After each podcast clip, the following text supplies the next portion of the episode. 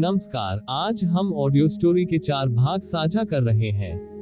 इन पत्रकारों को अभी अभी किसी का एक गुमनाम फ़ोन आया था, जिसमें कहा गया था कि सुबह छह बजे शहर के ताज होटल में एक बड़ी ब्रेकिंग न्यूज़ होगी। मीडिया नुकीले नाक वाले लोगों से भरा हुआ था, और इस खबर के सच या झूठ की परवाह किए बिना, वे इसमें से एक प्रतिशत भी चुकना नहीं चाहते थे। किसी की नज़र आरुष दुबे पर पड़ी। हार्दिक पटेल ने उसकी ओर देखा और मुस्कुराया, लगता है सब सो नहीं रहे हैं, और सुबह सुबह होटल में इकट्ठा होने को तैयार है। हालाँकि, मुझे चिंता है कि मैं यहाँ सभी को निराश करूँगा। सच्चाई हमारे सामने है। आप कितने भी सक्षम क्यों न हो, क्या आप अभी भी इस आवेगी भीड़ को रोक सकते हैं? आरुष ने उसका मज़ाक उड़ाया। अपने अहंकारी और आक्रामक रवैये का सामना करते हुए हार्दिक पटेल नाराज़ नहीं थे, हालाँकि उन्हें पता था कि आरुष शर्मा तैयारी करने आए थे।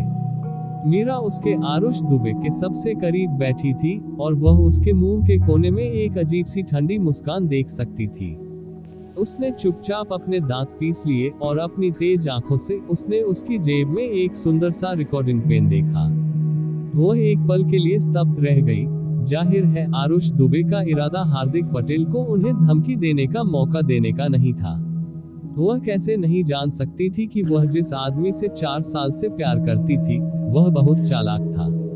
अपने लक्ष्य को प्राप्त करने के लिए वह सभी प्रकार के धोखाधड़ी के तरीकों का उपयोग करेगा और किसी भी कीमत का भुगतान करेगा। जब आरुष दुबे ने मीरा का ठंडा और घिनौना रूप देखा तो उसने सीधे स्वर में उसे समझाने की कोशिश की, मिस, डरो मत। जब तक आप इसे मीडिया के सामने कहते हैं, हम न्याय पाने में आपकी मदद कर सकते हैं। आरुष दुबे ने जिस तरह से उसे देखा, वह ठंडा, अहंकारी, कायल और आत्मविश्वास से भरा था। जब मीरा ने अपने बगल वाले व्यक्ति की निगाहों को महसूस किया तो उसने पीछे मुड़कर नहीं देखा। उसने केवल आरुष दुबे के आत्मविश्वास को देखा क्योंकि उसने अपने हाथ में कंबल पकड़ रखा था, उठी और धीरे धीरे बिस्तर के किनारे चली गई। वह आरुष के पास गई, जो बिस्तर के पास खड़ा था। वह मुस्कुराए और पाखंडी आदमी का सामना करने के लिए अपना सिर उठाया। उपाध्यक्ष हार्दिक, आप सपना देख रहे हैं। आरुष के हाव भाव में थोड़ा बदलाव आया और उसने उसे देखा। उसकी ठंडी आँखों में चेतावनी और तेज हो गई। श्रीमती, कृपया अपने शब्दों और कार्यों पर ध्यान दें। अब आप जो भी शब्द कहेंगे, वह महत्वपूर्ण सबूत होगा। मीरा ने आँखें उठाई।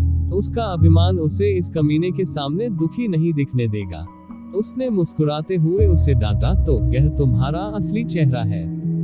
कितना घिनौना है। आरुष ने उस उदास महिला की ओर देखा, जिसने अविश्वास में उसके साथ सहयोग करने से इनकार कर दिया था। आप अचानक हार्दिक की आवाज़ ने उन दोनों के बीच एक समझ से बाहर असहमति को बाधित कर दिया। इसके बाद उन्होंने जो कुछ कहा, उसने गहरे समुद्र में बम जैसी जगह पर सभी को स्तब्ध कर दिया।